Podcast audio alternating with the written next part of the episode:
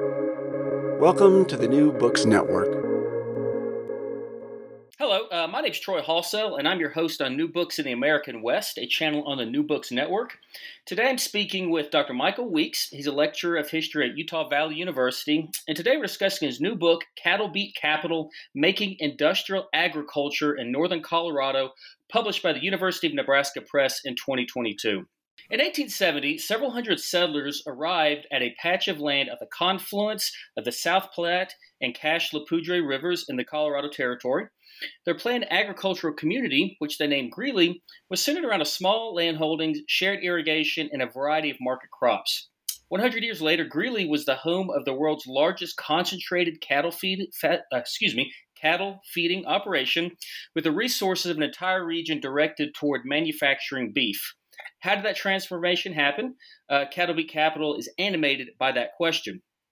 Expanding outward from Greeley to all of northern Colorado, Cattle Beet Capital shows how the beet sugar industry came to dominate the region in the early 20th century through a reciprocal relationship with its growers that supported a healthy and sustainable agriculture while simultaneously exploiting tens of thousands of migrant laborers. Michael Weeks shows how the state provided uh, so much of the scaffolding for the industry in the form of tariffs and research that synchronized with the agendas of industry and large farmers. The transformations that led to commercial feedlots began during the 1930s as farmers replaced crop rotations with seasonal livestock operations with densely packed cattle pens, monocrop corn, and the products pouring out of agro industrial labs and factories. Using the lens of Northern Colorado region, uh, Cattle Beet Capital illuminates the historical processes that make our modern food systems. Michael, thanks for speaking with me today. I really appreciate it. Troy, it's a pleasure to be here. Thanks for the invite. Um, so, first question uh, How did you come to write this book? Well, I would start off by saying that I I'm a historian of place. I, I, really so when I arrived in 2010 at the University of Colorado Boulder to begin my PhD program, I wanted to understand what northern Colorado looked like. And one of the things that I came that came across right away is on a particular day, uh, kind of one of those kind of overcast. Uh, early wintry days, I, I, noticed a really strong smell coming from the northeast. And uh, I'm not unfamiliar with agriculture, so I recognized it pretty quickly as uh, the smell of concentrated uh, feedlots. And as I investigated a little further, I found out that they were from Greeley, Colorado, which it's about oh 40 50 minutes to an hour depending on how fast you drive from from boulder and so that was kind of the starting point. I started asking questions. And, and if you've been spending any time in Boulder, Colorado, you know that it is a place that prides itself as being a sort of a, I don't know, maybe a, a special place, a place that imbued by um, environmental values and a strong um, a strong uh, kind of progressive vibe. And so it, it, this, this presented as a sort of a nice oddity as the, the smell of industrial agriculture wafted its way into the city. So as I started my investigation, it, it was started off as a, sort of a curiosity. Um, but then as I did a little bit of research myself, I found out that Greeley was uh, Greeley of, uh, of the present and, and of 1970, where my book roughly ends, started off as a uh, uh, a pseudo utopia. I say pseudo utopian because it wasn't exactly utopian, but as a colony in 1870, based around irrigated agriculture and people who signed up uh, to um, put a certain amount of money down, move there, have irrigation to their farms, have a kind of fully developed town within the first couple of years. And then 100 years later, 1870 to 1970, becomes the epicenter of the world's largest collection of concentrated cattle feedlots. I said, man, there's a great story there. So I guess the starting point was really trying to understand how a place that starts off as it did ended up as it did. Um, and so in the process, this developed from a curiosity to a few years later as, um, as a dissertation project, and then now as the book of uh, Cattle Beet Capital. Yeah, thanks for that. Yeah, it, it kind of got me thinking. Uh, I can tell you how, both my dissertation and then other friends. It started with go, us going, "How did that happen? How did that get there?" You know, exactly. and just how, how you're able to unfold it. And and sometimes there's something there, sometimes there's not. Uh, but but I could definitely appreciate kind of how a big project starts from a rel- pretty straightforward and simple question. Yes. Um, just kind of if I could jump in really quick too, I think one of the things that also that happened through the process of this is uh, this was also the, my entrance into being a backyard gardener too, and learning how to do that. So oftentimes the process of working out questions I didn't understand or, or thinking through sources happened as I uh, went into my backyard and tried to dig through what ended up being about six inches to a foot of old rocks and moss and things to get down to bare soil so I could plant something on myself uh, or plant something in my own backyard. So the, the, the process of understanding industrial agriculture and how to do small scale agriculture, in my mind, there was no clear uh, no clear line between the two of them. Mm-hmm. Thanks for that.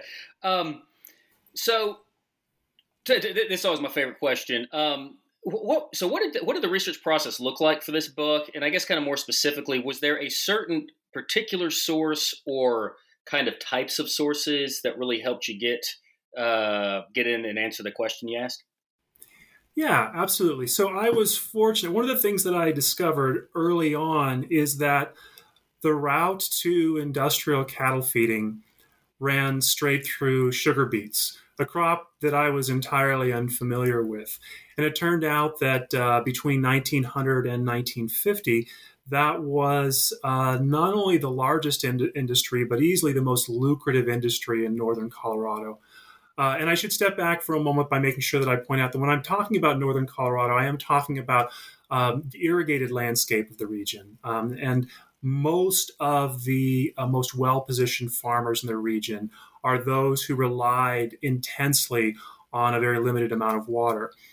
Uh, but what I found is that you have to understand that. And so the first place I went, fortunately, University of Colorado had at that time anyway, um, all of the uh, archives that uh, the Sugar Beet Company, Beet Sugar Company, Great Western Sugar, had available to them. So my first pro- the first part of the process for me was while I was still working through my classes, I was able to go in my free time and just spend time, I guess, playing a little bit, finding out who the company was, how it, it ran its operations, who its major suppliers were, and so on and so forth.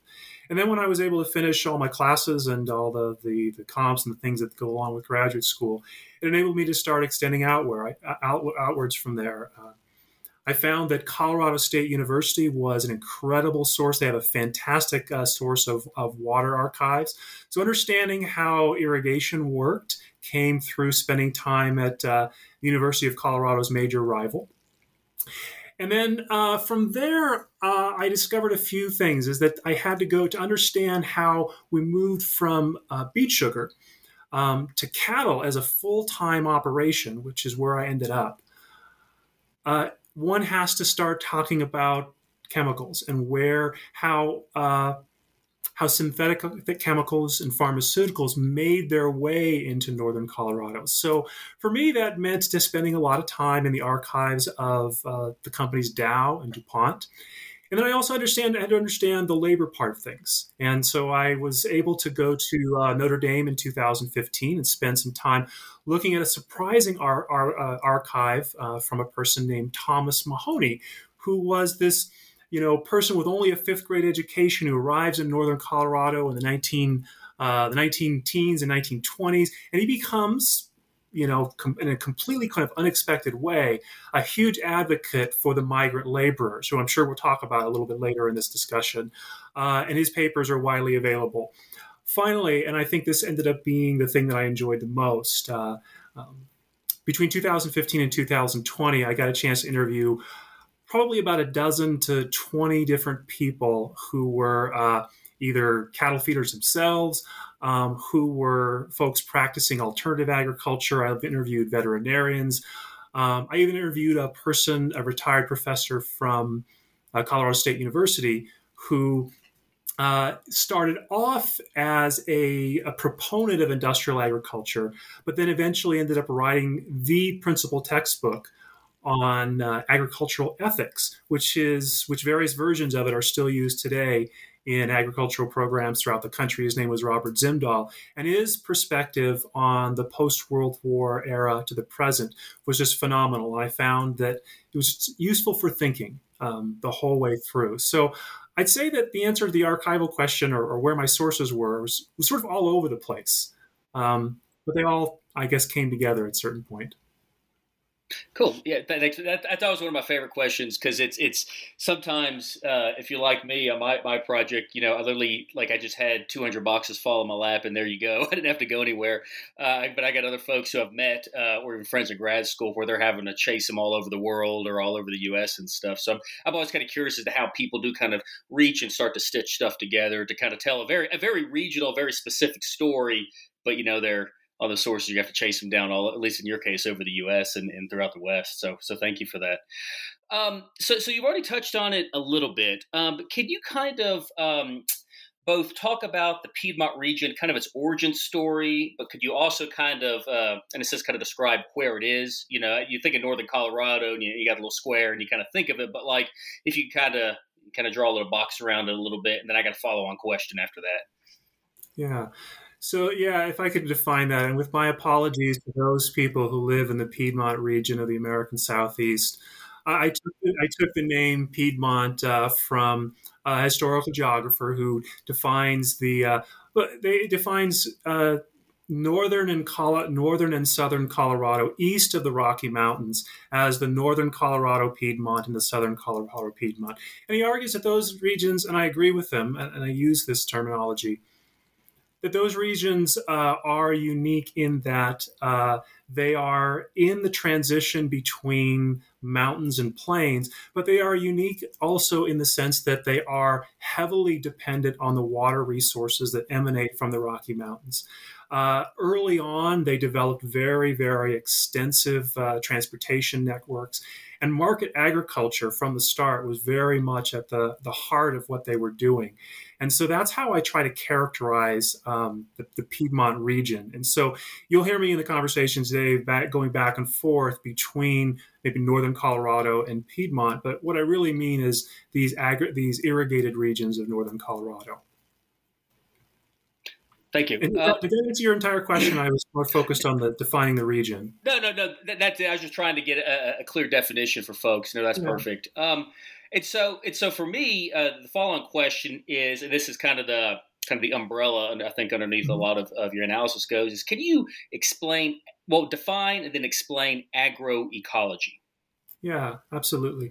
I think it's it's one of those terms. It sounds a lot more complicated than it really is. At least I try to make it as simple as possible in, in my narrative, even though it's central to maybe a, some, some more complex uh, arguments. Agroecology for me is, a, is very simply it's the ecology that exists with any particular farmed landscape, with any particular landscape where crops are grown for whatever purpose.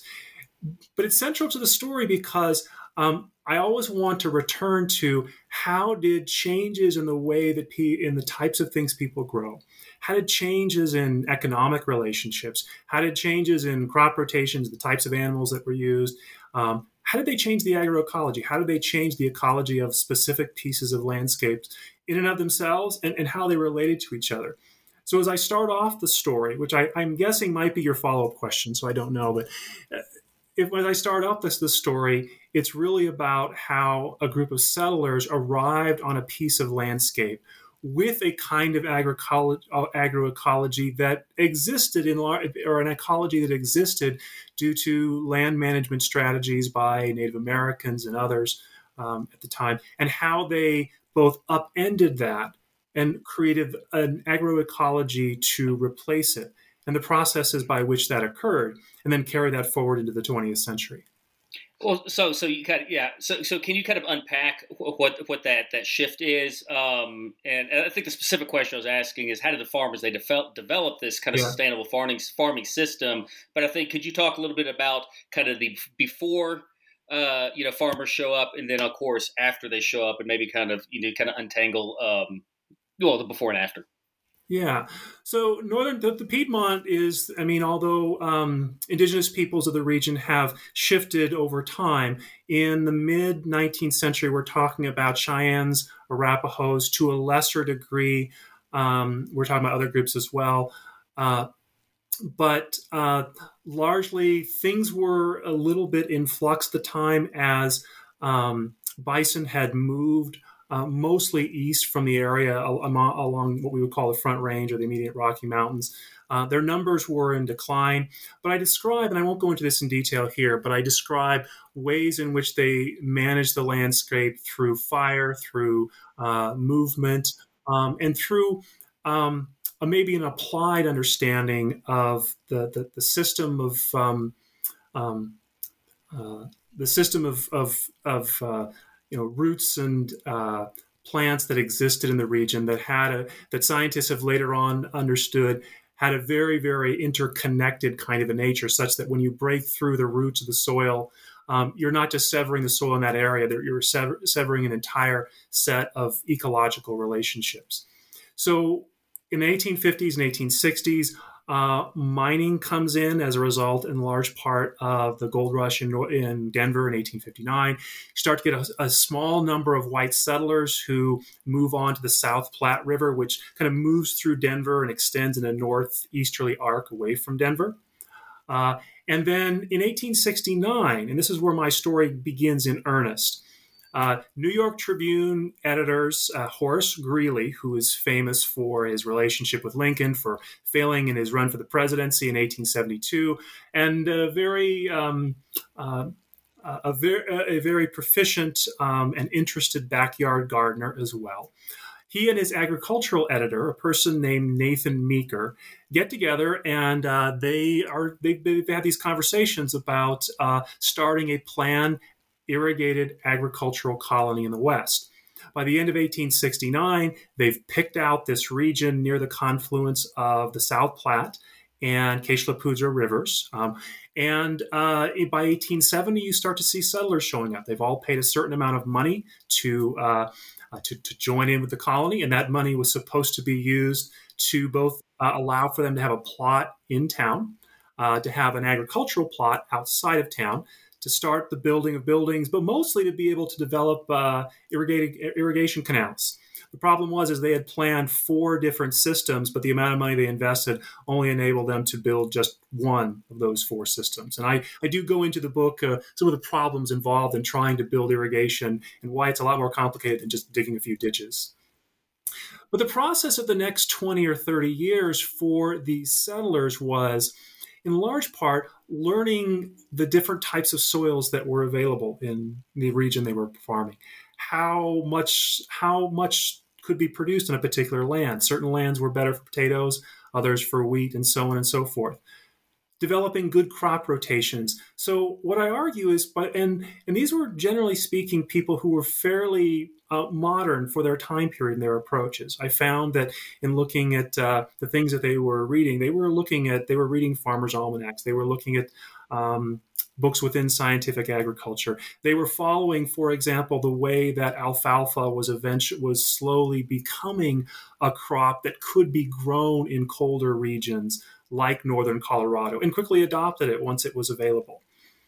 But at the same time, so I want to kind of hold off that group and say that they're, developing 1870 to, to 1900. At the same time, though, starting in the 1860s, you, you start you begin to see open range cattle ranching ranching happening on the periphery of where all these farmers are. Okay. And then, you know, it's a fairly well trod story how they overextended, how they, um, how the landscape eroded and was hurt by a lot of their processes, and how by the mid 1800s, um, the open range cattle, cattle industry was in huge decline.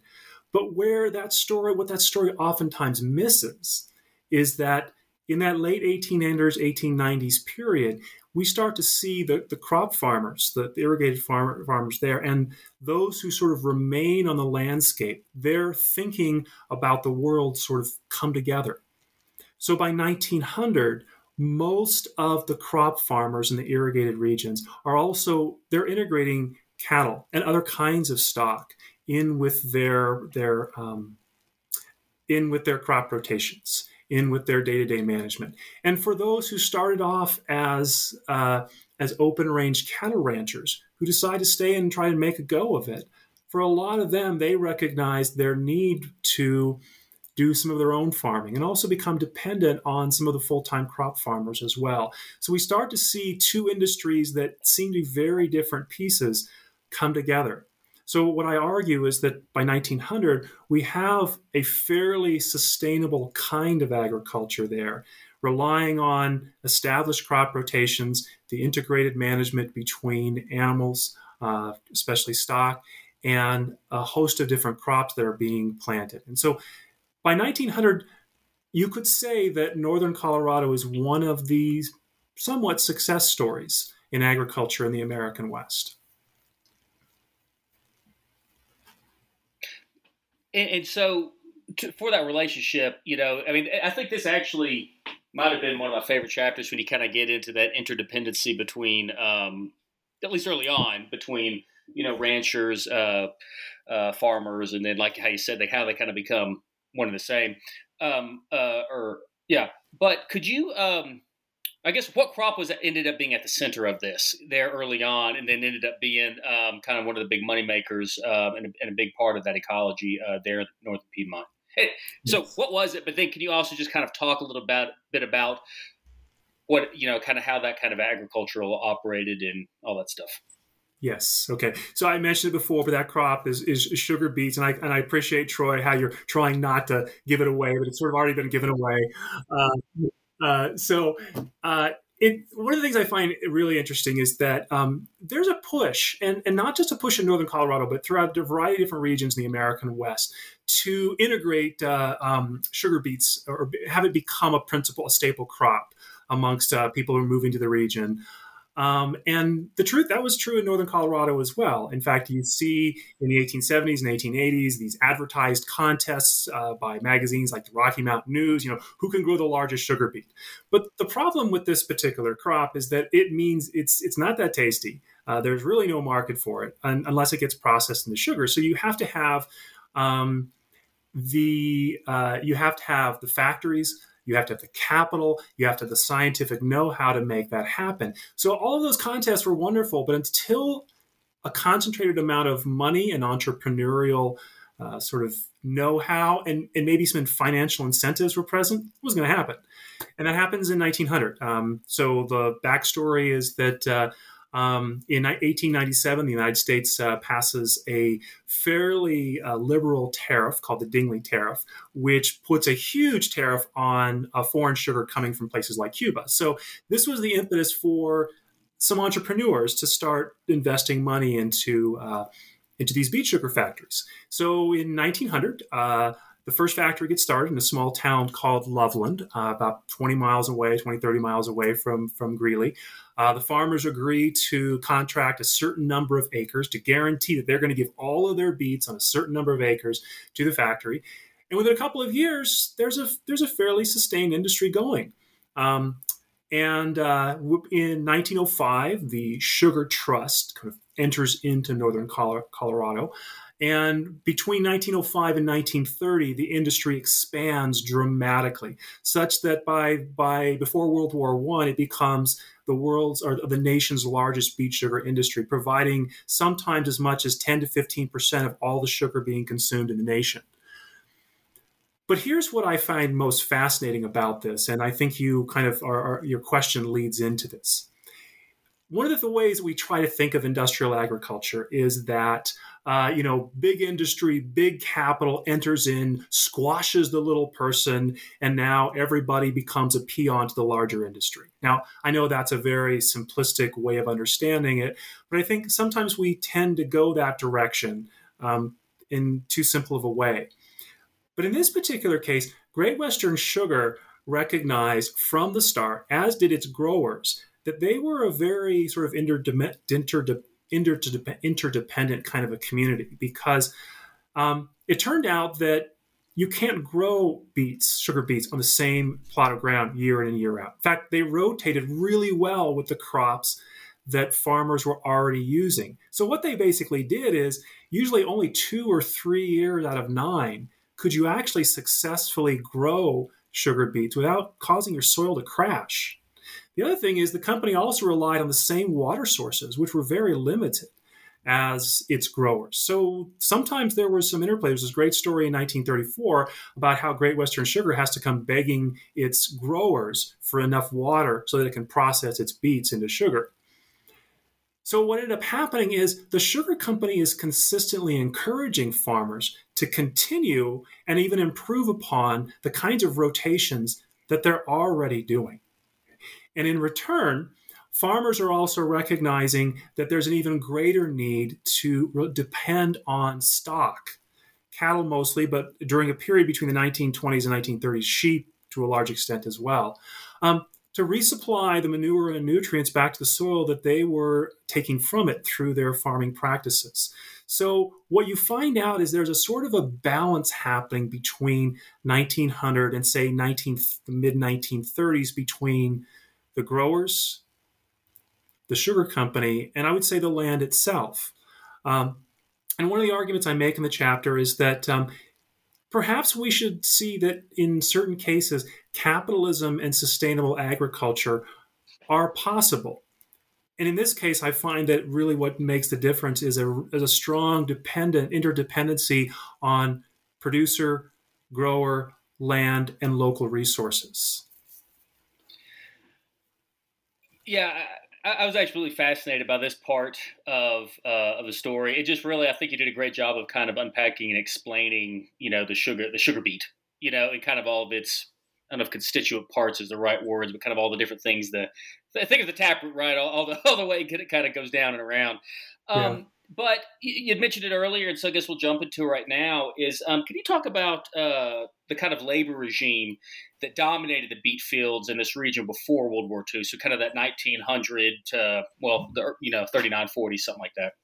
Yeah.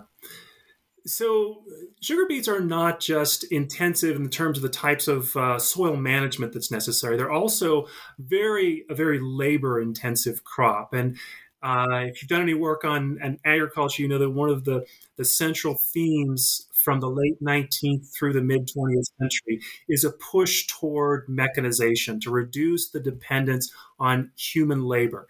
And you mentioned the the, the beet itself, and if for for my listeners, if you've ever uh, if you've ever planted beets before, uh, you notice usually they come in a fairly large seed. And if you broke that seed down, you took it out of the packet, you'd actually find um, these little sort of compartments within the seeds, these little germs. And so um, when a beet, sugar beets or most kinds of traditional beets, when they're farmed and they they, they germinate, they come above the soil, they usually have two or three, sometimes as many as seven different plants all coming up.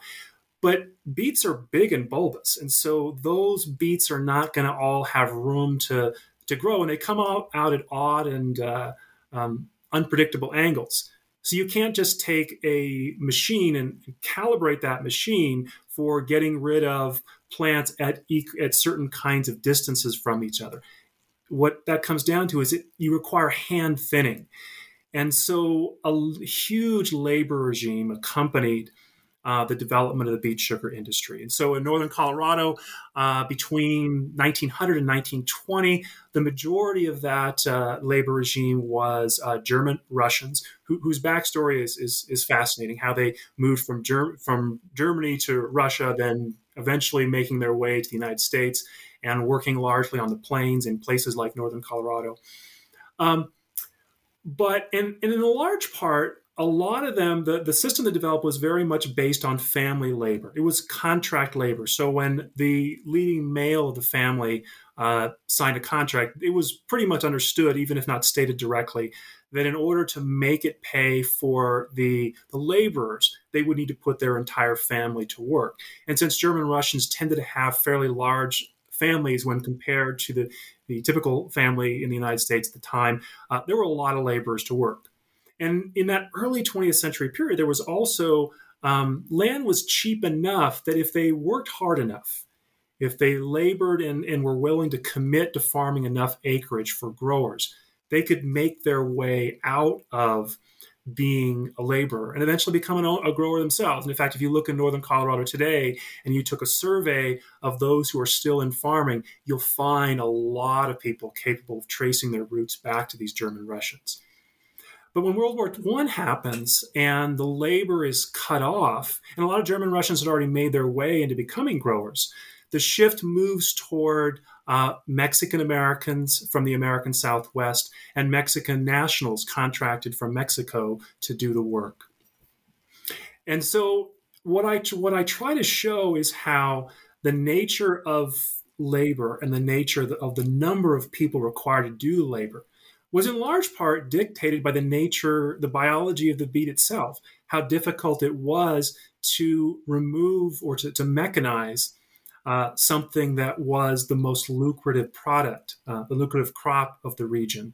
And I do spend a good deal of time talking about um, the housing that existed for um, the uh, uh, for the laborers, uh, ways in which they ways in which sometimes they were able to get advantages in a system that was very much uh, marked against them by doing things like measuring fields in advance to make sure that the acreage was actually what the farmer said, and sometimes measuring it a little bit smaller so they could farm get more done on something that was actually a little less than an acre. But in truth, the company, Great Western Sugar, and its growers had the real leverage. Uh, because when it came to things like payment and recruiting, up until the 1930s, they didn't pay uh, they didn't pay their their workers until they'd accomplished thinning, weeding, and harvesting, which was, depending on the season, a five to six month kind of an operation. And so for some of them, a sort of peonage kind of develops in the 20s and the 1930s because they find themselves with a little bit of cash at the end of the season, but arriving the following spring in debt and knowing that they're not going to get paid for their work until the end of that season. Yeah, so that, you know, yeah, that's so, so. Let me ask you this: so, w- when it came to the contracts, and, and, this is just a question that popped in my head as you're talking. Um, if they're not getting paid at the end of the season, is their payment dependent upon the actual harvest? Like, like, like what they're actually able to produce and then get to the sugar, you know, company for refining, um, you know, because I'm just thinking of an instance in where if there's a big, you know, some sort of environmental catastrophe that ruins the entire crop, are the laborers then just completely SOL on any kind of payment or?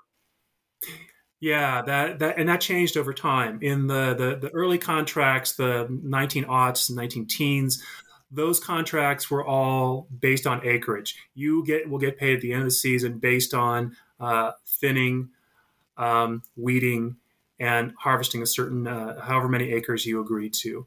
Uh, during the 1920s, there were a number of uh, some of the laborers. Uh, there was some of the laborers were able to organize. There were a few strikes, um, and so contracts were kind of in flux during the 1920s, where uh, some of the money um, might be based on the number, uh, the amount of beets harvested in a particular acreage, and there was a sort of baseline amount that they received. But still, held off until the end of the season.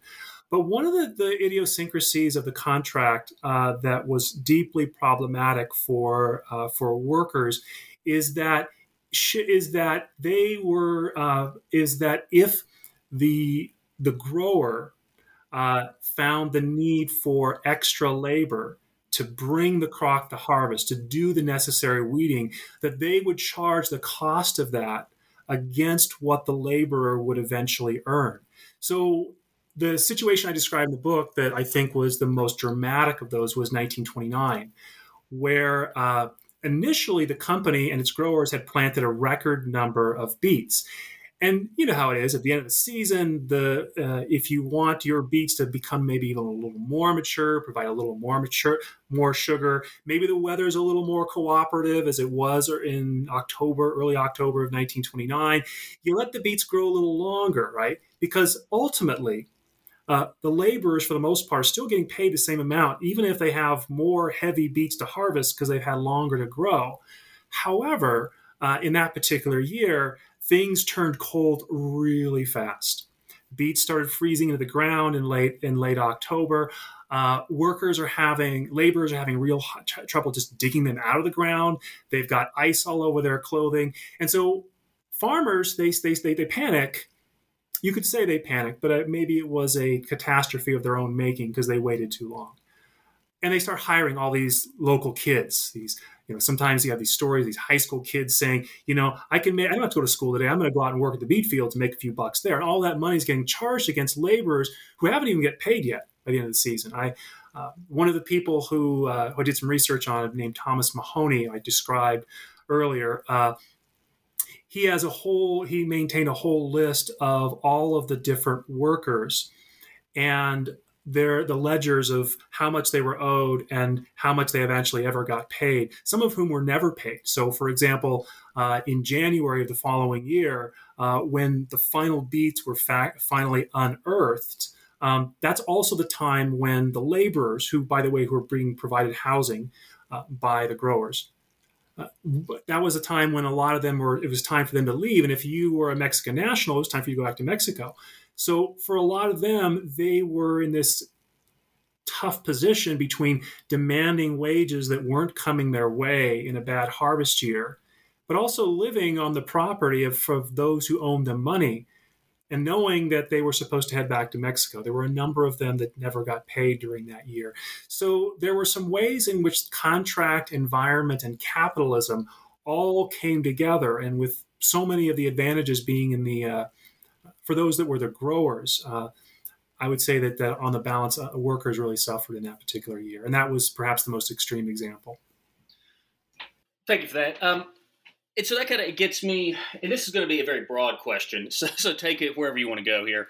Um, so, what was the federal government's role in the sugar beet industry? And, and I'm very much aware that they had a you know a lot of different roles but i don't know if you might want to talk about what you might deem the most important or a couple of them and, and just kind of so we can kind of see kind of some of the top down you know maybe carrots and sticks type type, yeah. type stuff going on yeah absolutely good question. thank you for that question you know and if you don't mind i'm going to i'm to make this more broad uh, my answer a little more broad not just talk about the federal government talk about the state in general because in some ways there's a lot there there are, are many ways in which um, uh, state sponsored agricultural science, though done from particular agencies, uh, crossed over so many lines.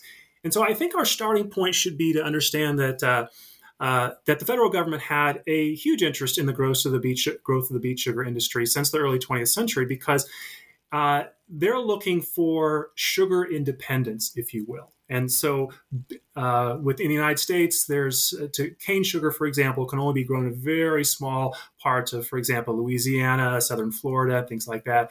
And so, the United States is fairly dependent on Cuba and to a lesser extent, a few exports, I'm sorry, imports coming from um, the European sugar beet industry. So, in 1901, uh, the USDA uh, creates the Division of Sugar Plant Investigations. Uh, and that in that agency slowly grows, and their job is to basically go in to uh, uh, to growers in places like northern Colorado and elsewhere, and to sugar companies like Great Western Sugar, and say, "What do you need? How do we grow the industry? How do we how do we make this viable? What problems are you having?" And so they begin sort of in the early in the 19 aughts, they're compiling background information on the beet sugar industry.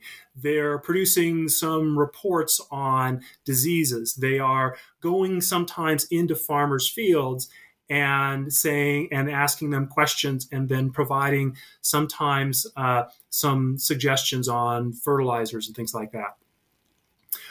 But what I found is that as the USDA's Division of Sugar Plant Investigations grows, in the 19 teens and the 1920s, they basically become what I argue was an arm of the industry itself, where if they want to know what's best for the entire industry, growers, laborers, um, factories, workers, the answer comes the answer comes by asking the question to industry, what do you need? So what that eventually morphs into in the teens and the 1920s is they start doing actual research in the fields. Well, in the 1920s, we start to get uh, some of the chemical companies, Dow, DuPont, and others, learning about how they might be able to uh, expand their operations by uh, bringing their new synthetic chemicals into the fields of farmers. So they start saying, well, they start talking to the USDA and also to land grant colleges like Colorado State University, and they say, We have such and such product. You have such and such land. We will give you so much money if you allow us to uh, uh, to experiment. And so a lot of the larger growers agree to use their plots of land in exchange for certain kinds of benefits at the same time. So what happens is, and this is something that I argue, is that the USDA and the Sugar Division of Sugar Plant Investigations. Um, land grant universities such as Colorado State, UC Davis, Utah State, and others all understand that their best path forward to growing their own agencies, to increasing their influence, is to map their research activities onto the needs of growers and industry. And I would say also to the, in the process, ignoring, for example, larger issues like health of the land, the folks that are actually working in the fields on a day to day basis, and that kind of thing. So it becomes a kind of a, a, a, relationship where the two see each other as allies who don't question the motives, background, and, and direction of each other. And I think that continues. I think we can see a lot of uh, lineage, a lot of traces of that, that that move their way forward. And when I get into the post World War II era, I talk about how that system has is a very kind of fully articulated one. And so, hold on, there you go. Sorry, misplaced the book. I was thumbing through it, um, and and there's actually one thing I, if I can find it, I should have done a better job, so I'm not sitting here letting people listen to me thumb through your book to ask the right question here. Um, can you kind of talk about two, uh, blah blah blah, uh, the Bureau of Reclamation and Water here? Because I think so. So so both kind of that organization, but also the guy I just thought it was, it was an interesting chapter. The guy uh, Ralph Parshall, who came with the Parshall flume uh, to kind of solve a lot of irrigation issues. I, to me, it was just an, like his story was just like a, fascinating one about here's this guy doing his thing, and then ends up having this really huge, massive um, positive effect for agriculture in the, at least in that region, based yeah. on his technology he developed. Yeah. That, Ralph Parshall was one of the uh, people that uh, was one of the most pleasant discoveries in in my um, research journey. So Ralph Parshall is a person who starts off his career. So uh, starts off his career in the early 20th century. He grew up in northern Colorado. He gets a job uh, as uh, an irrigation engineer, as in a fairly new field uh, in 1906. Eventually, the USDA comes knocking at his door in the 19 teens. Uh, and he becomes uh, an irrigation engineer for them for the next 40 years uh, to the end of his career in the 1950s. Uh, and to one of the points that I was making earlier, his offices and most of his work, even though he eventually works for the USDA, remain on the campuses of Colorado State University. He, in a sense, is one of the most well known people for graduate students working in water in that area. He, and so there's no clear line between Ralph Parshall, the USDA guy, and Ralph Parshall, the former Colorado State uh, person. So that's a that's the first thing I'd like to to point out. But Parshall invents uh, Parshall, and with the help of his graduate students, uh, invents something called the Parshall flume, which enables uh, enables uh, growers, uh, water users, anybody diverting water, to be able to measure water a lot more accurately than they were before. And this becomes really important because uh, the South Platte River system only has what, about 1.6 million acre feet of water. And the long, the, another way of saying that is just if you don't know acre feet, that's not a lot of water. And so in most years, uh, those who are lower on the list of water users, we call junior appropriators, are not getting the full allocation of the water they, they, they want um, or that they have tried to claim from the system. And one of the reasons that's happening is not just because there's not enough water, it's also because senior users, larger water users, or those who arrived earlier are claiming more water.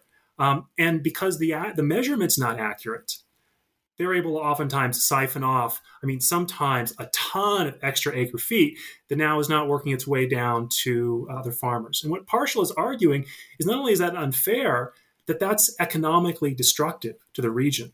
So he spends his entire career um, working on, first of all, developing the Parshall flume. And then, unlike what a lot of uh, people working in universities and uh, the USDA did, uh, he spent a lot of his time actually going out to individual farms and actually measuring and placing them in and calibrating the specific needs of, of farmers. I mean, he acted very much like an applied scientist, more so than an academic one. In the 1930s, uh, Parshall ends up being one of the pioneers of some of the early snow surveys that would measure water, uh, determine how much farmers would get. Um, and he was also essential to one of the largest, uh, what we call trans mountain diversion projects uh, in U.S. history, and one of the earliest, certainly. It's a project. Uh, he ends up writing the uh, the economic rationale for moving water from the headwaters of the Colorado River underneath a brand new national park called Rocky Mountain National Park um, and onto uh, the northern Colorado Piedmont. And so by this, and this is one of those huge 1930s Bureau of Reclamation projects that doesn't get completed until the 1950s.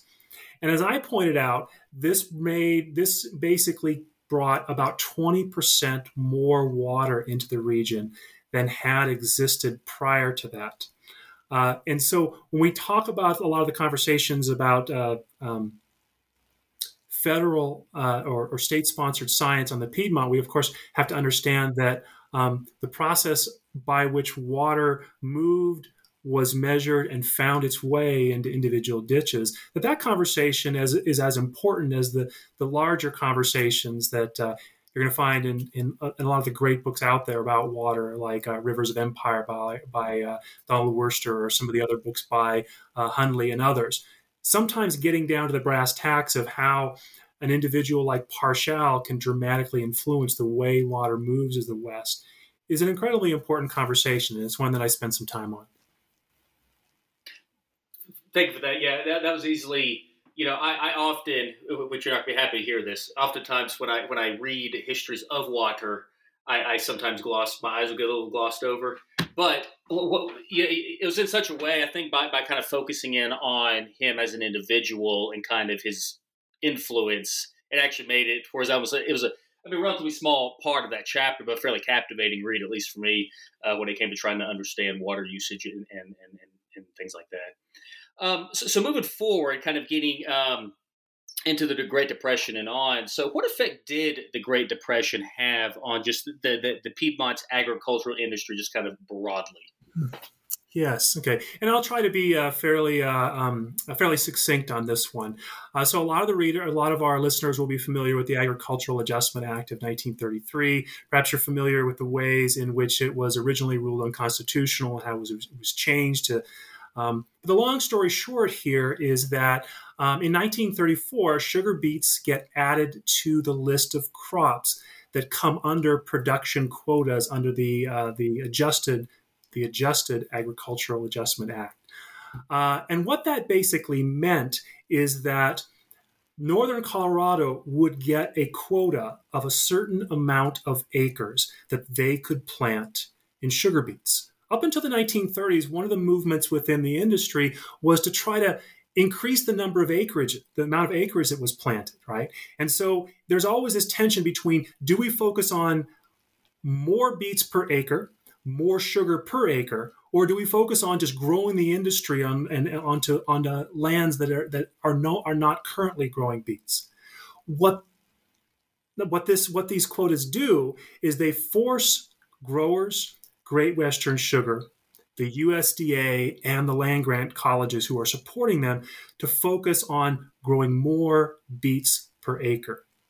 So, what we see is a huge push toward mechanization in the 1930s, where the experiments done by the sugar, um, uh, by the USDA, by the land grant colleges, start to focus on how can we develop thinners, loaders, toppers, and other things that would decrease the number of laborers per acre. Okay? But the, the real prize, and this I should point out, the real prize had always been if we can take that multi-germ seed that pops up at all kinds of angles, has multiple seeds. If we can take that multi-germ seed and we can turn it into monogerm, a single germ, then all of a sudden everything can follow. We can now plant them at equal intervals. We can develop machinery that can be calibrated to that, and we can get rid of labor or slowly but surely do that. And so, in, during World War II, one of those uh, experiments uh, by at UC Davis ends up producing not monogerm seed, but a machine that would actually shear off the different germs. So you could plant them individually. Okay.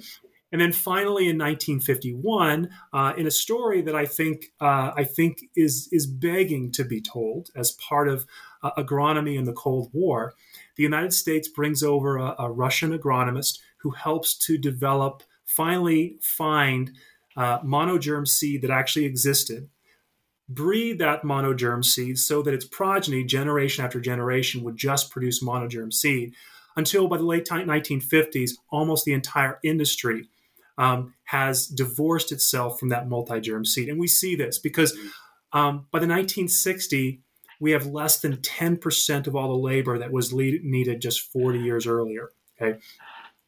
Uh, and so that's the real big change. And I think that that the Agricultural Adjustment Act and the quotas placed on uh, on acreage for beets really accelerates that process toward mechanization.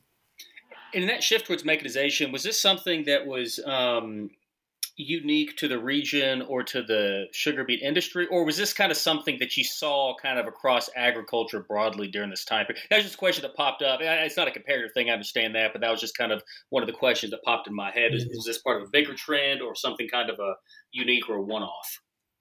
I think the easy answer to that is that uh, it was late in coming.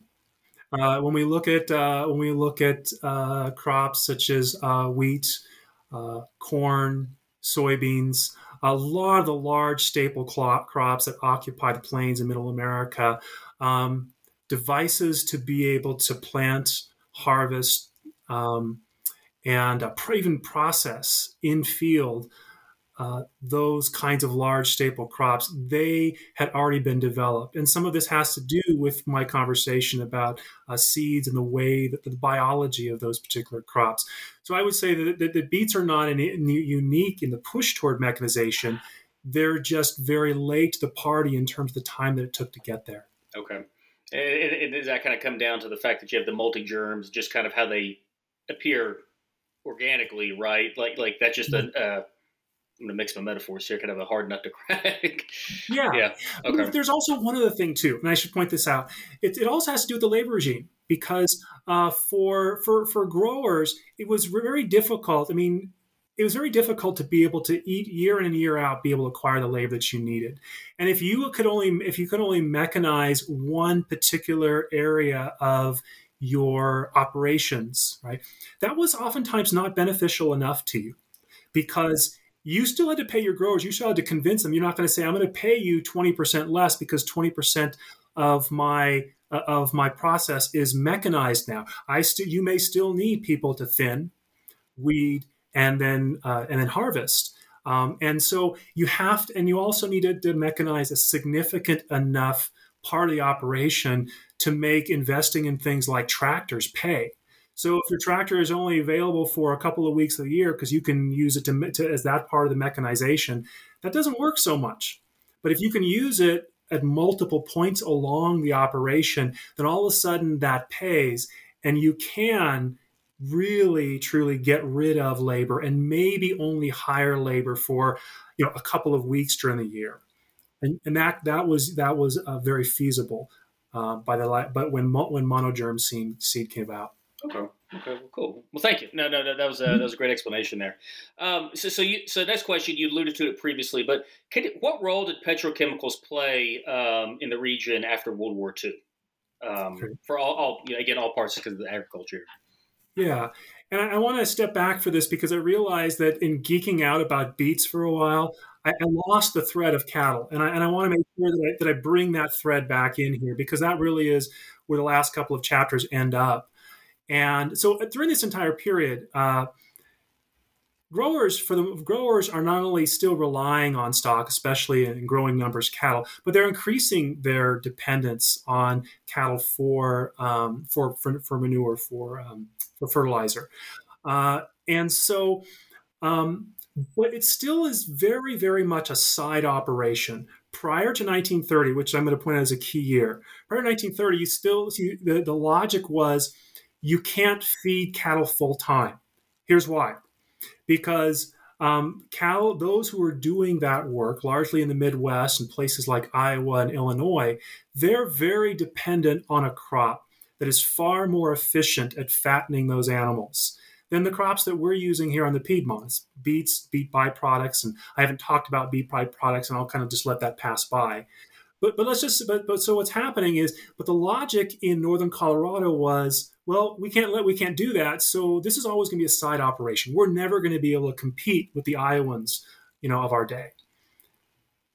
However, the Depression kind of changed that logic in a couple of ways. First of all, because of because of the incredible amount of production of staple crops like corn in the United States.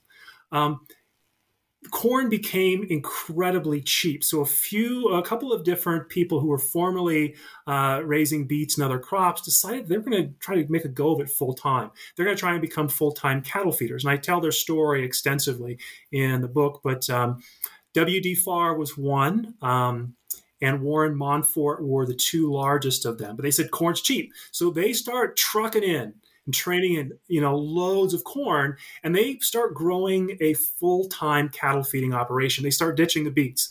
They start ditching the crop rotations and so on and so forth okay? But what happens is in the late 1930s um, hybrid corn starts to come along and new seeds develop that enable farmers in northern Colorado to all of a sudden grow corn at scale, which they could not do before. So now, by World War II, and especially moving into the 1950s, you have a growing full-time cattle uh, cattle feeding operations who've largely replaced the former rotations, and you also have a growing supply of locally grown corn that is now feasible. And with the 1950s, it's slowly replacing beets as the principal crop because instead of sending your beets to Great Western Sugar, you can contract now with these cattle feeders and make a pretty penny by uh, by being able to grow this much more reliable kind of corn. But corn is only but but at the heart in the background of, of all of these changes are these petrochemicals you're talking about. Because during World War in the in the era prior to and especially during World War II, companies such as Dow um, DuPont, Monsanto, and others began to develop organic chemicals that are capable of doing a whole host of things that inorganic ones were not. And amongst those, so I, I know that I hope I'm not uh, uh, um, uh, patronizing the, your, your, listeners, but I want to just point out briefly that the, the, the, key difference between these organic chemicals and the inorganic chemicals was the introduction into carbon of carbon into the chemical itself. And the magic of adding car- synthesizing chemicals with carbon is you can now, with experimentation, you can discover chemicals that can kill off, for example, unwanted weeds and unwanted insects without actually killing or harming the plant itself. And so that industry blossoms in multiple ways throughout the country, but, but in places like the Piedmont, to the point where a chemical like DDT was all of a sudden replacing everything that had previously been used to kill almost all the bugs that were targeting cattle. And now that cattle were being packed into tighter feedlots, okay, the need to kill off all the bugs were being targeted at them. I mean, it was increasing. The same thing was happening with corn. Okay, corn is not uh, uh, uh, a, a, a, a a, a, crop that is particularly susceptible to a lot of insect outbreaks, at least in northern Colorado, but weeds decimate it. So the attempt to be able to bring a whole lot of these petrochemicals. One of the uh, um, one of the uh, uh, people I interviewed uh, on this subject was a guy named Don Ament, who was formerly a state representative in Colorado. Uh, he was Colorado's agricultural commissioner in the 1990s. And he, he kind of says it this way. He said, you know, in the 1950s, we were still mostly doing sugar beets and cattle and things like that. But we started to, we, we got contracts to plant corns. We started planting more of it. And he said, one day we tried a new chemical in the early 1960s. It was called atrazine. It was one of the chemicals that was especially powerful in killing weeds. He says, I didn't believe it would work that well. He said, you know, on a particularly, uh, we had a lot of weeds throughout our uh, uh, um, throughout our fields. So we started using our tractor. We went through with atrazine, expecting that maybe some of our corn would die, expecting that it would only do a you know minimally effective job. He said we waited a couple days. We went back to the field, and he sort of looks at me and says, "The entire the fields were clean." There, there was not a single weed. We could not find a single weed on the plot. We had sort of found our miracle drug, if you will. Okay. And so that's just one amongst many stories of the ways that petrochemicals were used to kill off insects that targeted on uh, targeted cattle and, and, certain kinds of crops, but also dealing with weeds on the new principal crop starting in the 50s and 60s, which was corn. And of course, as we talked about, the two of them are coming closer and closer together during that time period.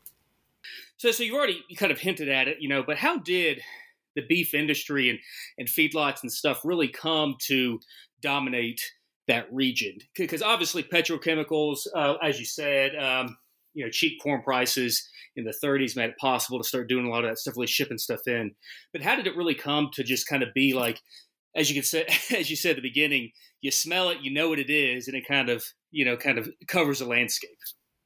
Yeah, absolutely. So, uh, if we follow if we follow our uh, the, the, the people I mentioned forward a little bit, we talk about I talked about W. D. Farr and and Warren Montfort, who in the 1930s ditched uh, uh, uh, beets in favor of full time cattle feeding. By the 1950s, uh, we start to see.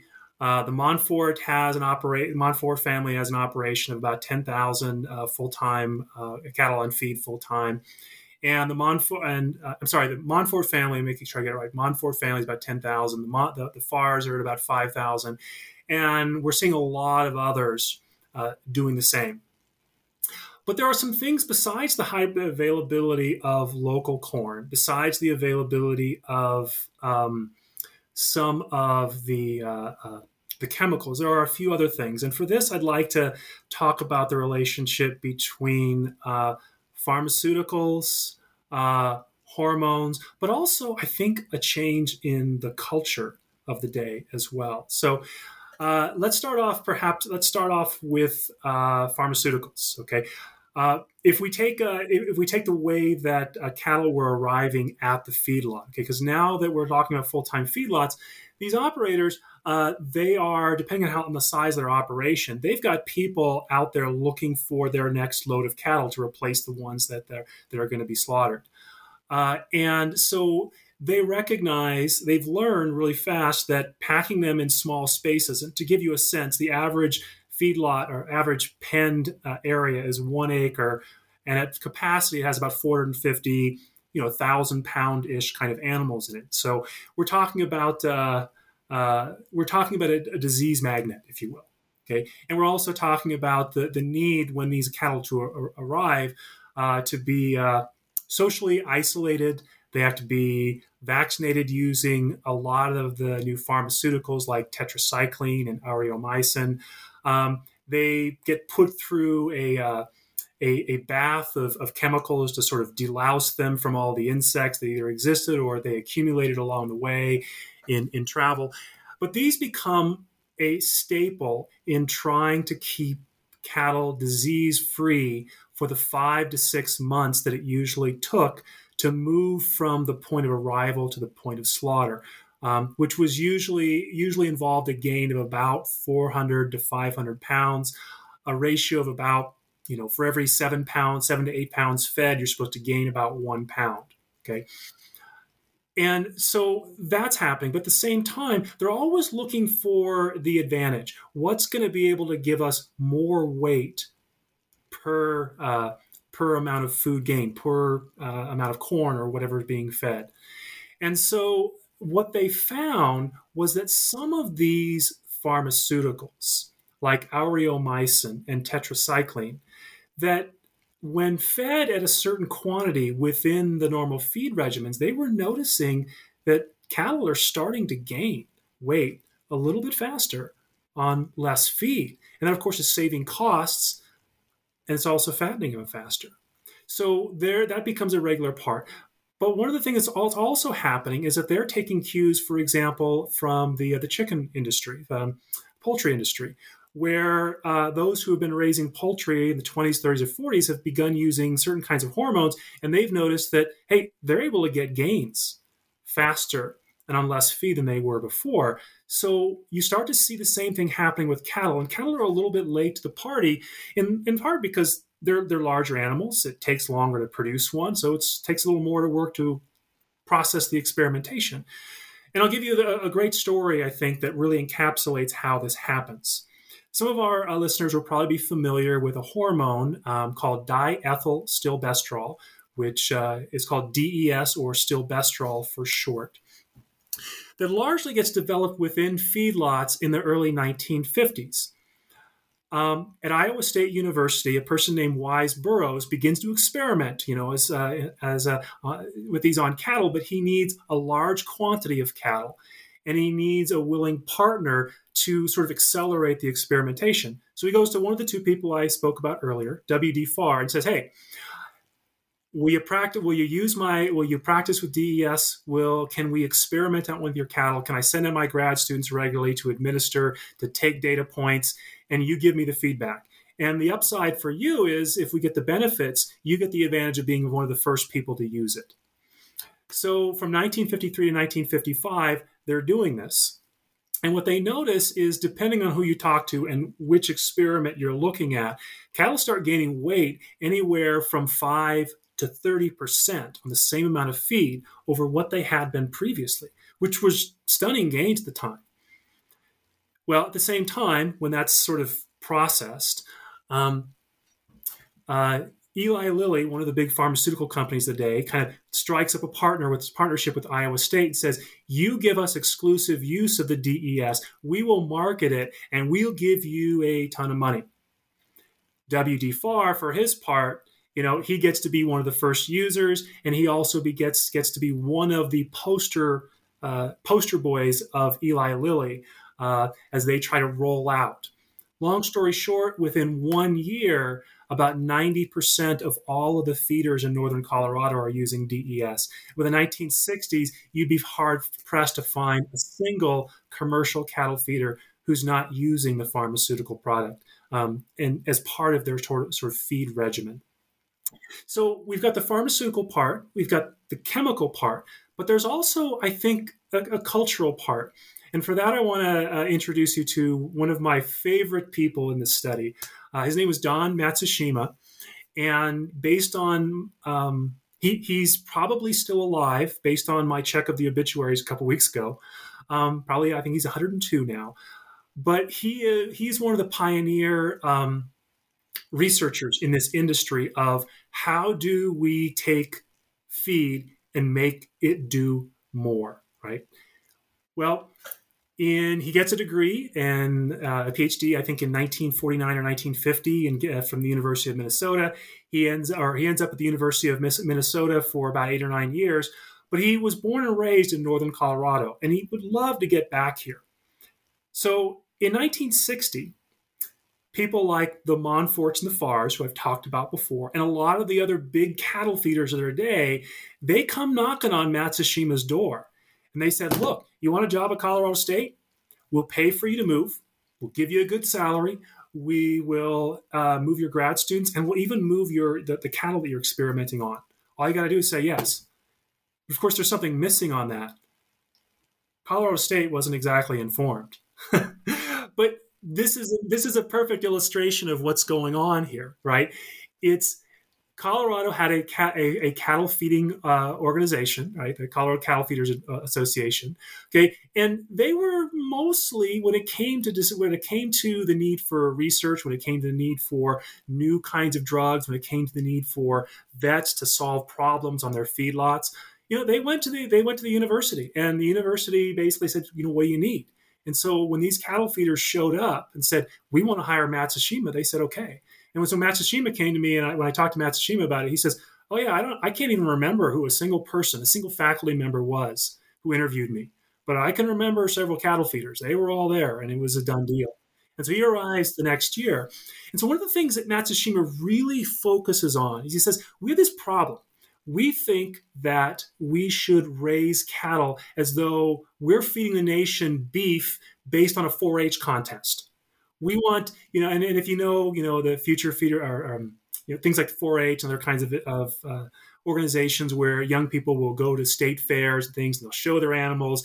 Well he said that's all great and good and we need that but you put the blue pride the, the number one the, the blue ribbon on the cattle that is the best of show. If you cut that animal open here's what you're going to notice. A really fatty animal. That's not what consumers want right and so he and many, a lot of the cattle feeders start to really push hard on this narrative. You're not feeding animals. You don't raise cattle. That's not biology in your feedlot. That's beef. The only thing you should focus on is the end product. So Matsushima does a number of things, but one, the one thing I want to point out is he helps to start a brand new contest at the Denver Denver Stock Show, which was at that time the nation's largest. And they called it the Fed Beef Contest. And what they did was they eliminated everything that had to do with appearance. They eliminated everything that had to do with the, the show or the presentation. In fact, cattle were only awarded victory after they were slaughtered. So you would have all these these attendees the fairs come and they'd watch behind glass, you know, butchering take place, and then they'd watch a USDA person come in, grade the animal, quality of grade, and they were shooting for a grade called choice. Um, which is the second highest grade. And then they would look at, they would measure the intramuscular fat, and then they would put the winners on display. But instead of seeing, you know, this 1,200 pound beautiful looking animal on display, you'd see cuts of beef. And so the consumer would then say, well, I need to be thinking about what kind of beef I look for under the cellophane when I go to the supermarket. And the cattle feeders who are attending this event, and, and make no mistake, they did in large number, they're thinking about the end product as well and how all of the research that's going into this, you know, all the things I've been talking about, the pharmaceutical chemicals, certain kinds of feeds, all of that relate to that piece of beef on the stand that, that's winning the award because it's least fatty, it has nice little intramuscular marbling. And if you know what I'm talking about, if you eat beef, you see the marbling in the meat. And because it doesn't have much fat on the outside, that's what you want. So when we look at the end story, and the end, the end of the book certainly is Monfort 1970. That's the, the name of the, the, the, company. I introduced you to Kenny or the, the Monfort family in the 1930s. They've got the world's largest collection of, of feedlots at the time, and that sort of is the, a sense in which we've got a fully articulated industrial agriculture in the region, the 1870 to 1970 story. But if we step back, we see that it's changes in culture like the fed beef contest and its influence on that, changes in the types of agriculture, changes in the types of crops that people are growing, um, changes in, in, in, a lot of the things that I'm describing here in these last couple of chapters help help us understand how that landscape, which was once uh, this pseudo um, uh, utopian kind of planned agricultural community, becomes the epitome of industrial agriculture in America. That was a lot. but that, yeah. that is a. I mean, it, it, no, no, no. I, I, I, don't mean that in a knock. I'm just talking about just the different threads that really come together to kind of help give rise to to this massive beef industry. You know, it, it's it was one of those things that you know as i was reading it it made sense but then as you're explaining it again i was like man i forgot exactly how complicated this thing was and of course that culture bit at the end it, it's you know culture is always a really nebulous thing to kind of talk about and get to but i mean if if you get a whole industry to start looking well, this way we've done it for I don't know how long is now wrong, and this is now the quote unquote correct way, you know, for for a product to market. I mean, to make that change happen, it's not easy. It doesn't happen overnight, but it, it's a big deal when you actually, you know, kind of make that. Especially when you kind of point, it's like, hey, here's the guy that really kind of gets gets them to start going this way versus that way. Um, but no, it, it's absolutely fascinating, and and so kind of the big question to end this with um, is is how and this is always a hard one too, right? Is how can this book help readers better understand the American West? Yeah, so I, I, I think I want to start off with what you just said about about culture because you know there's we tend to think of if we take this the, the, the if we take northern colorado and the the, the feeding industry in, in 1970 and then we talk about culture i think of people would automatically want to jump to jump to the cellophane and, and jump to the, the beef under the cellophane and say, if we want to look at how culture has changed, we need to look at consumers and how they're buying beef in massive numbers. And the truth is, between 1945 and 1970, the amount of beef the average American consumes per capita more than doubles. I mean, it's huge. But what if we take that statistic and, and what if the real story is in the landscape of production? And so I think one of the things that my book does is it helps to shift our attention from um, large scale landscapes of consumption or even broad scale landscapes where we think we talk about industrial agriculture in broad strokes. And I say, well, what we really need to do sometimes is we need to look at how individuals make decisions about the use of their land in a particular place. Start there and then move our way out to understand larger trends that are happening locally, regionally, West, eh, nation, and even beyond. And so I think that's one of the larger things. Um, the next thing, I, I, another thing I'd like to point out too is that um, we have there's some fantastic books about agriculture in the American West, but I really think that mine is one of the first to take a landscape and and instead of taking a period from say the late 19th to the early 20th century and ending somewhere in the 1920s and 1930s, um, or taking a book that looks at you know post World War II.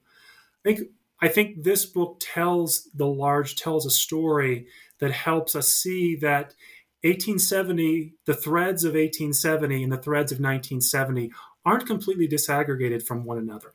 That to talk about open range agriculture, open range cattle ranching in the late 19th century and the development of crop agroecologies there is not as distant from the feedlots of the late 20th century as we'd like to believe. And I think we need to see some of those continuities.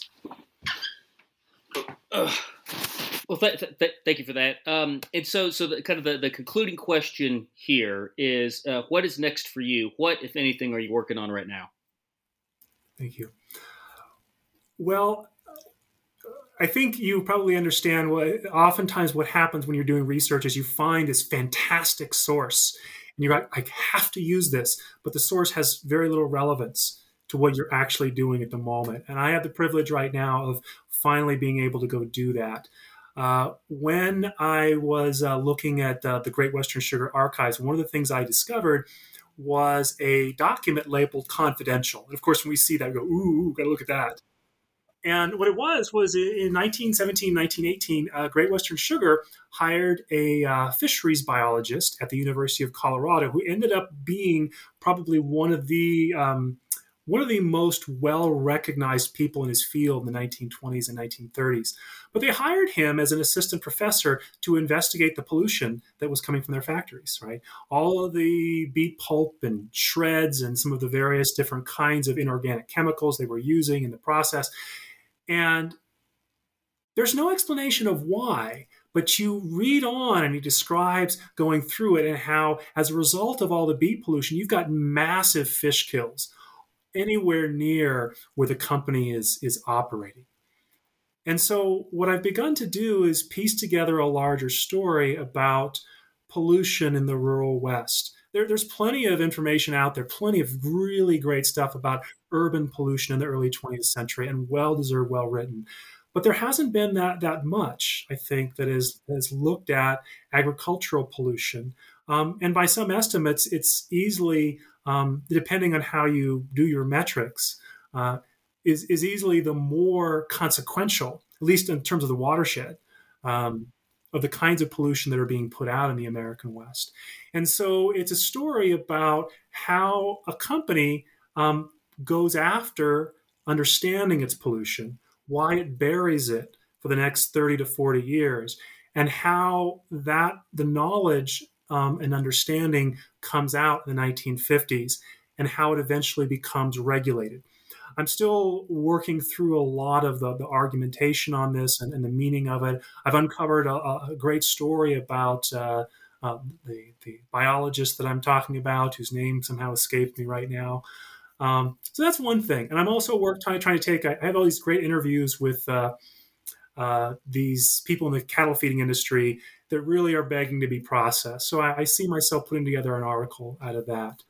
Um, there are a number of other projects that I'm sort of toying around with, but if, if I talk about what's occupying my mind, those are the two main ones. Well, it, that's an interesting one too. It, it's you know I'm not from out west. I'm from the south, and I just happened to move to Montana for a job. But but I find myself as a historian, you know, trying to go, okay, well, let me read about the state and, and the region and stuff like that. And and and what what I see more of is that look when you're talking about kind of pollution industrial waste you know i'm more familiar with the stories as it pertains to like resource extraction whether it's mining you know because here we got you know butte in montana the the the, leg- the toxic legacy that the city and the state are still dealing with today. But then also kind of stuff maybe more so along when it comes to um, uh, kind of the timber industry and things like that when you clear cut what happens you know um, and things of that nature. And so i'm excited to kind of hear that you're working in the agricultural vein to kind of start tapping into at least to see what's there um, you know uh, to kind of you know fill that part of the, the literature uh, for the west. So well cool. So yeah i look forward to that. Um, any, any sorry go ahead. I said, just thank you. so I'll say, is uh, any any final words before we uh, we call it a day here? Uh, well, no. I just wanted this was this was a pleasure. Uh, it's always nice to be able to, to, talk about your work in a in a fairly open ended manner. I appreciate you giving me the opportunity to do so. Absolutely, and I was I was happy to to hear it, and and hopefully this will. Uh, uh, scratch a bunch of itches for folks uh, there on the New Books Network. So, well, Michael, thank you for your time. It was a fascinating discussion. I really do appreciate it. Thank you, Troy.